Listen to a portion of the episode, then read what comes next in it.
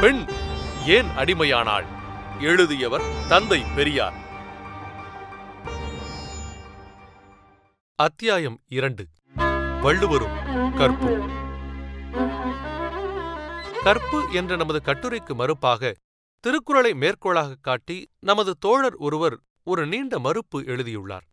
அதில் நாம் வள்ளுவர் ஒரு பெண்ணாக இருந்து குரல் எழுதியிருந்தால் இக்கருத்துக்களை கூறியிருக்க மாட்டார் என்று குறிப்பிட்டிருந்ததற்கு நமது தோழர் அதை ஒருவாறு ஒப்புக்கொண்டு தன்னலங்கொண்ட கூட்டத்தார் ஏற்றுக்கொள்ளவில்லையானால் நீதியானது அநீதியாகிவிடுமோ என்று பதில் கூறியிருக்கிறார்.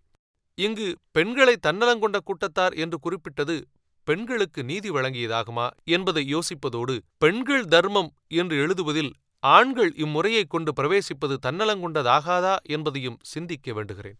இந்த இடத்தில் கருத்து இன்னது என்பதை முடிவு கட்டாவிட்டாலும் தமிழ்நாட்டில் வாழ்ந்த வாழுகின்ற பெண்ணரசிகளும் அக்கருத்துக்களை ஒப்புக்கொண்டிருக்கிறார்கள் என்று எழுதியிருக்கின்றார்.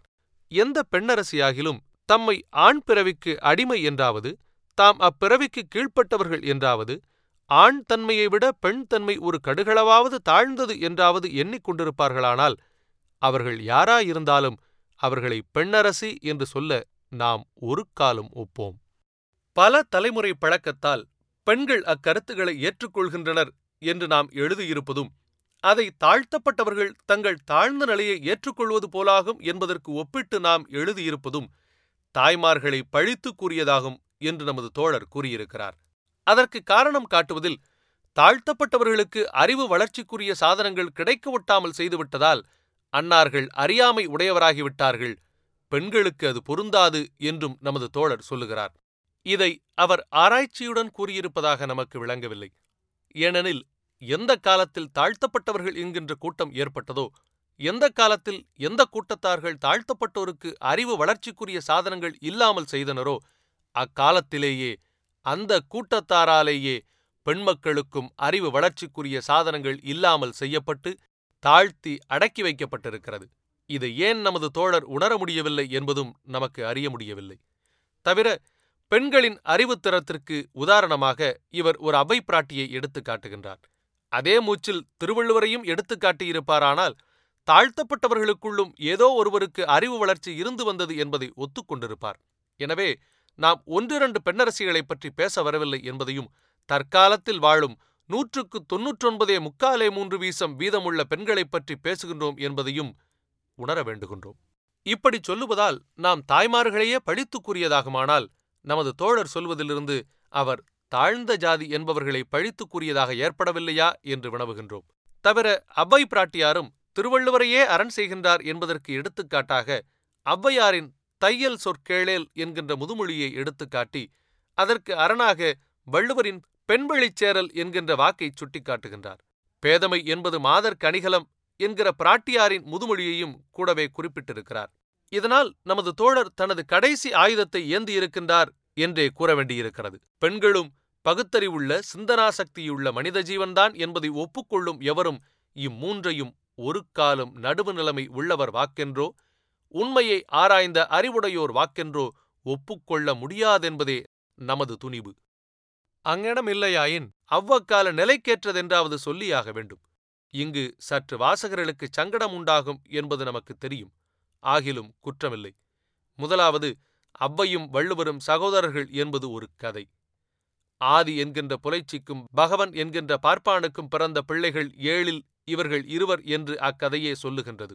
இவற்றுள் மற்றொரு விசேடம் என்னவென்றால் மேற்கண்ட ஆதிக்கும் பகவனுக்கும் புணர்ச்சி முடிந்ததும் பிள்ளை பிறந்ததாகவும் அதை அங்கேயே போட்டுவிட்டு போய்விட்டதாகவும் அக்கதை கூறுகின்றது. இது சம்பந்தமாக மற்றும் பல பல கதைகளும் உண்டு. அன்றியும் மற்றும் பல பல அவ்வைகள் இருந்தார்கள் என்றும் சிலர் கூறுவார்கள். எனினும் இது விஷயத்தில் புராணக் கூற்றையும் தெய்வீக மூடநம்பிக்கையையும் சற்று ஒதுக்கி வைத்துவிட்டு மேற்கண்ட நீதி வாக்கியங்களும் குரல்களும் யாரால் சொல்லப்பட்டிருந்தாலும் அதையும் கவனியாமல் மேற்படி வாக்கியங்களை மாத்திரம் எடுத்துக்கொண்டு அதுபோன்ற மற்ற வாக்கியங்களுக்கு பொருள் காணுவது போலவே இவைகளுக்கும் பகுத்தறிவைக் கொண்டு பொருள் காணுவோமேயானால் மேற்கண்ட முதுமொழிகளின் கருத்தான பெண்கள் சொல்லை கேட்கக்கூடாது என்பதும் அறியாமை என்பது பெண்களது ஆபரணம் அதாவது அவர்களின் தன்மைக்கு ஏற்றது என்பதும் பெண்கள் இஷ்டப்படி நடக்கக்கூடாது என்பதுமே பொருளாகி விளங்குகின்ற கருத்துகள்தான் காண கிடைக்கும். இனி இதற்கு விசேட உரைகளும் தத்துவார்த்தங்களும் பல பல சொல்ல பல வித்வான்கள் முந்தக்கூடும். ஆனாலும் தத்துவார்த்தமும் விசேட உரையும் சொல்ல முடியாத சப்தங்களும் எழுத்துகளும் வாக்கியங்களும் செய்யுள்களும் உலகத்தில் கிடைப்பது அரிது என்பது யாவரும் அறிந்ததாகும். அதனால் இதற்கு மாத்திரம் தத்துவார்த்தமும் விசேட உரையும் கொண்டு பொருள் கூற வர வேண்டிய காரணம் அறிவாளிகளால் ஒப்புக்கொள்ளக்கூடியதாகாது அவ்வை முதுமொழியும் வள்ளுவர் குரலும் யார் சொன்னார்கள் என்பது இங்கு காண வேண்டிய விஷயம் அல்ல மற்றபடி இவ்விரண்டும் நீதி நூல்களில் சிறந்ததாக எடுத்துக்கொள்ளப்பட்டிருக்கின்றன ஆதலால் இதை பற்றி பேசவே இங்கு முன்வருகிறோம் இதில் குறுக்கே நிற்கும் சங்கடம் என்னவென்றால் இவ்வளவு உயர்ந்த தத்துவங்களைக் கொண்ட நீதிகளை உணர்ந்தவர்கள் இவ்வளவு பெரிய பிழைகளை இழைத்திருப்பார்களா என்னும் விஷயமாகும். ஆனால் எல்லா விஷயங்களுக்கும் இவ்வாயுதத்தை உபயோகிக்க முற்படுவதால் அவ்வாயுதம் சில சமயங்களில் உபயோகிப்பவர்களையே மோசம் செய்துவிடக்கூடும். அல்லாமலும் காலதேச வர்த்தமானத்தைக் கொண்டுதான் யாரும் எதையும் சொல்லியிருக்க முடியுமே அல்லாமல் பார்ப்பனர்கள் சொல்வது போல் எதையும் கடவுள் சொன்னார் என்பதும் அது எக்காலத்திற்கும் ஏற்றது என்பதும் இக்காலத்திற்கு பொருத்தமற்றதாகும். இவ்விரு பெரியார்களும் உண்மையாயிருந்தாலும் இல்லாவிட்டாலும் இந்நீதி நூல்கள் சொல்லப்பட்ட காலம் ஆரிய ஆதிக்கம் பரவியிருந்த காலம் என்பதையாவது ஒவ்வொருவரும் ஒப்புக்கொண்டுதான் ஆக வேண்டும். தவிர அவ்வை பிராட்டியார் பெயராலோ வள்ளுவர் பெயராலோ சொல்லப்பட்ட நீதிகளை ஆக்கிய கர்த்தர்கள் நம்மை போன்ற மனிதத்தன்மை வாய்ந்தவர்கள் என்பதை முதலாவதாக ஏற்றுக்கொள்ள வேண்டும். அந்த இடத்தில் மேலே குறிப்பிட்டது போல் தெய்வத்தன்மைகள் என்று சொல்லப்படுவதை அதாவது மனிதத்தன்மைக்கு மேற்பட்டது என்பதையும் மூட்டை கட்டி வேறாக வைத்துவிட்டு பார்த்தால்தான் உண்மை விளங்கும். அப்படி இல்லாவிட்டால் யாரும் எதையும் சொல்ல இடமேற்பட்டுவிடும். ஆகவே அப்படி பார்த்தால்தான் இவர்கள் இப்படி சொன்னதற்கு நியாயம் கிடைக்கும். அதாவது அக்காலத்திய நிலைமைக்கு யாராயிருந்தாலும் நீதி இப்படித்தான் சொல்லியிருக்க முடியும் என்கின்ற முடிவு காணலாம். எப்படியென்றால் கம்பர் அறிவுத்திறமுடைய கவி என்பதில் யாருக்கும் வேறுபாடு இராது. ஆனாலும் அப்படிப்பட்ட கம்பர் ராமாயணம் பாடினார் என்றால் ஆரிய ஆதிக்கத்தில் மக்களுக்கு உணர்ச்சி உள்ள காலத்தில் பாடியதானதால் அதில் வான்மீகி உரைத்த கருத்துக்களை மாற்றி அதிலுள்ள ஆபாசங்களையெல்லாம் நீக்கி ஆரியர்களுக்கு முழு உயர்வையும் ஆதிக்கத்தையும் வைத்து மக்கள் கொண்டாடும்படியாக பாடியிருக்கின்றார். அதுபோலவே இப்பொழுதும் கூட எவ்வளவு அறிவு முதிர்ச்சியும் ஆராய்ச்சி முதிர்ச்சியும் பல பண்டிதர்களுக்கு இருந்தாலும் ஆரிய ஆதிக்கத்தை மறுப்பதற்கு பயப்படுகின்றார்கள். ஆரிய உயர்வையே பேசுகின்றார்கள். காரணம் ஆரியருக்கு பயந்தல்ல என்று சொல்லிக் கொண்டாலும் அவர்களுக்கு ஏற்பட்ட ஆரிய பழக்க வழக்கமும் ஆரியர் கதைகளையே படிப்பதும் ஆரிய ஆதிக்கத்திற்கு ஏற்படுத்தின கடவுள் தன்மைகளையே வணங்கி வருவதும் ஆரிய கதையை ஆதரித்து பாடுவதும் எழுதுவதும் ஆகிய குணங்களே இப்படித்தான் நடக்கச் செய்யும்.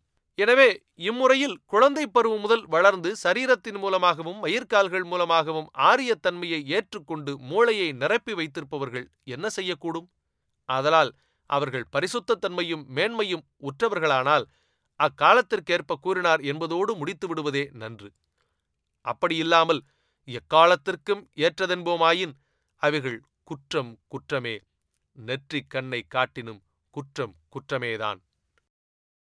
பின்பு நமது தோழர் சமத்துவம் என்பது பற்றி என்ன என்னமோ அவசியமில்லாத அநேகவற்றை சொல்லுகின்றார். அதை பற்றி இங்கு இது சமயம் ஒரு விவகாரம் வைத்துக் கொள்ளவும் அவ்வளவு அவசியமில்லை. என்றாலும் கடைசியாக அவர் குறிப்பிடும் சமத்துவ கொள்கையாவது என்ன என்று எடுத்து பார்த்தாலும் அதிலும் முற்றும் முறையாகச் சொல்லாமல் நழுவிவிட்டார் என்றே கூற வேண்டும். அதாவது பெண்மக்கள் தமது உரிமையையும் தேவையையும் ஆண்மக்கள் தடையில்லாமலும் பெண்ணின தடையின்றி அவர்களுக்கு துன்பமில்லாமல் பெறுதலும் ஒருவருக்கொருவர் உதவி செய்து வாழ்வதும் ஆண் பெண் சமத்துவமாகும் என்று சொல்லுகிறார். ஆனால் அதே மூச்சில் ஆண் உரிமை யாது பெண் உரிமை யாது அன்னாரின் தனித்தனி தேவைகள் யாவை என்பதை பற்றி ஆராய்வது வேறொன்று விரித்தலாகும் என்று சொல்லிவிட்டார். இவ்வியாச விவகாரத்தின் ஜீவநாடி ஆண் உரிமை என்ன பெண் உரிமை என்ன இவ்விரண்டிற்கும் ஏன் வித்தியாசம் இருக்க வேண்டும் என்பதேயாகும். அப்படி இருக்க நமது தோழர் அதை ஆராய்வது வேறொன்று விரித்தல் என்னும் குற்றமாகிவிடும் என்பது உள்ளதை வெறிக்க பயந்து மறைத்தல் என்கின்ற குற்றத்திற்கு ஆளாகுமே தவிர வேறில்லை என்று சொல்ல வருந்துகிறோம். தவிர ஆணின் தன்மை வீரம் வன்மை கோபம் ஆளுந்திரம் கொண்டு விளங்குகிறது என்றும் பெண்ணின் தன்மை அன்பு மேன்மை சாந்தம் பேணுந்திரம் கொண்டு விளங்குகிறது என்றும் சொல்லுகின்றார். இம்முடிவுதான் நமது தோழர் திருவள்ளுவருக்கே வக்காலத்து பெற்று மறுப்பெழுத முன்வரச் செய்துவிட்டதென்பது இப்பொழுது நமக்கு நன்றாய் விளங்குகின்றது. வன்மை கோபம் ஆளுந்திரம் ஆண்களுக்குச் சொந்தமென்றும் சாந்தம் அமைதி பேணுந்திரம் பெண்களுக்குச் சொந்தமென்றும் சொல்வதானது வீரம் வன்மை கோபம் ஆளுந்திரம் புலிக்குச் சொந்தமென்றும் சாந்தம் அமைதி பேணுந்திரம் ஆட்டுக்குச் சொந்தமென்றும் சொல்வது போன்றதே ஒழிய வேறில்லை. நாம் வேண்டும் பெண்ணுரிமை என்பது என்னவெனில் ஆணைப் போலவே பெண்ணுக்கும் வீரம் வன்மை கோபம் ஆளுந்திரம் உண்டென்பதை ஆண் மக்கள் ஒப்புக்கொள்ள வேண்டும் என்பதே ஆகும். அன்றியும் மனித சமூக வளர்ச்சிக்கு இருபாலருக்கும் நமது தோழர் குறிப்பிட்ட இருபாலார் குணங்களும் சமமாக இருக்க வேண்டும் என்பதே நமது கருத்தாகும். இருபாலாருக்கும் சமமாகவே இருக்க இயற்கையில் இடமும் இருக்கின்றது. ஆனால் அது செயற்கையால் ஆண்களின் சுயநலத்தால் சூழ்ச்சியால் மாறுபட்டு வருகின்றது. கர்ப்பமாக பத்து மாதம் சுமந்து பிள்ளை பெறுகின்ற குணம் பெண்களுக்கு இருப்பதாலேயே பெண்கள் நிலை ஆண்களை விட எந்த விதத்திலும் அதாவது வீரம் கோபம் ஆளுந்திரம் வன்மை முதலியவைகளில் மாறுபட்டுவிட வேண்டியதில்லை என்றே சொல்வோம். கர்ப்பம் தரித்து பிள்ளை பெறாத காரணத்தாலேயே ஆண் மக்களுக்கு அன்பும் சாந்தமும் பேணுந்திரமும் பெண்களை விட மாறுபட்டதாகி விடாதென்றும் சொல்லுவோம். உண்மையான சமத்துவத்திற்கு மதிப்பு கொடுப்போமானால் உண்மையான அன்பு இருக்குமானால் பிள்ளையை சுமந்து பெறும் வேலை ஒன்று தவிர மற்ற காரியங்கள் இரு பாலாருக்கும் ஒன்று போலவே இருக்கும் என்பது உறுதி. தவிர தற்கொண்டாள் என்பதற்கு அன்பை கொண்டவள் என்கின்ற பொருளை வருவித்துக் கொள்வது இங்கு வள்ளுவருக்கு காப்பு செய்ய கருதியதாகமே அல்லாமல் குரலுக்கு நீதி செய்ததாகாது. அன்றியும் பெண்ணிடமிருந்து ஆண் அறிய வேண்டிய குணம் ஒன்றும் இல்லை என்பதும் அப்படி இருந்தால்தான் தற்கொண்டாள் என்பதாகச் சொல்லலாம் என்பதும் பொருத்தமற்றதென்றே சொல்லலாம். அதுபோலவே தொழுதெழுவதையும் ஆணுக்கு குறிப்பிட்ட நியதி இல்லை என்பதும் பொருத்தமற்றதே ஆகும் பெண்ணை கொள்ள ஆணுக்கு உரிமை இருந்தால் ஆணை கொள்ள பெண்ணுக்கு உரிமை வேண்டும். ஆணை தொழுதெழ வேண்டும் என்று பெண்ணுக்கு நிபந்தனை இருந்தால் பெண்ணையும் ஆண் தொழுதெழ வேண்டும். இதுதான் ஆண் பெண் சரிசம உரிமை என்பது. இஃதில்லாது எதுவானாலும் சுய நன்மையும் மூர்க்கமுமே அல்லாமல் அன்பு அல்லவென்றே சொல்லிவிடுவோம்.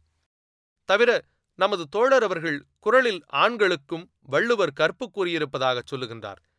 இருக்கலாம் ஆனாலும் பெண்களுக்கு கூறியது போல் இல்லை என்றுதான் சொல்கிறோம். அதாவது ஆண்களின் கற்புக்கு நமது தோழர் அவர்கள் இரண்டு குரல்களை எடுத்துக்காட்டாக கூறியிருக்கிறார். அவை சிறை காக்கும் காப்பு எவன் செய்யும் மகளிர் நிறை காக்கும் காப்பே தலை. நிறை நெஞ்சம் இல்லவர் தோய்வர் பெருநெஞ்சர் பேணி புணர்பவர் தோள். இவைகளை ஆண்கள் கற்பை வலியுறுத்தக் கூறியதாக கூறுகிறார் போல் காண்கிறது. இவைகள் அதற்காக கூறியதல்ல என்பது நமது அபிப்பிராயம். அதாவது முதற்குரலுக்கு காவலினால் பெண்கள் கற்பாயிருப்பதால் பயனில்லை பெண்கள் தாங்களாகவே கற்பாயிருக்க வேண்டும் என்பதுதான் கருத்தாக இருக்கலாம் என்று கருதுகிறோம். இரண்டாவது குரல் விலை மாதரை புணர்கின்றவர்க்கு கூறிய பழிப்புரையே அல்லாமல் காதல் கொண்ட மற்ற பெண்களை கூடித்தெரியும் ஆண்களை குறித்து கூறியதல்லவென்பது நமது அபிப்பிராயம். நிறை என்கின்ற வார்த்தை மாத்திரம் காணப்படுகின்றதே தவிர நிர்பந்தமில்லை. ஆகவே இரு பாலாருக்கும் சம நிபந்தனை குரலில் இல்லை என்பதற்கு மற்றும் பல குரல்களையும் நாம் கூறக்கூடும். தவிர கடைசியாக நமது தோழர் நமக்கு உணர்த்தும் அறிவுக்கு நாம் அவருக்கு நன்றி கூற கடமைப்பட்டிருக்கிறோம்.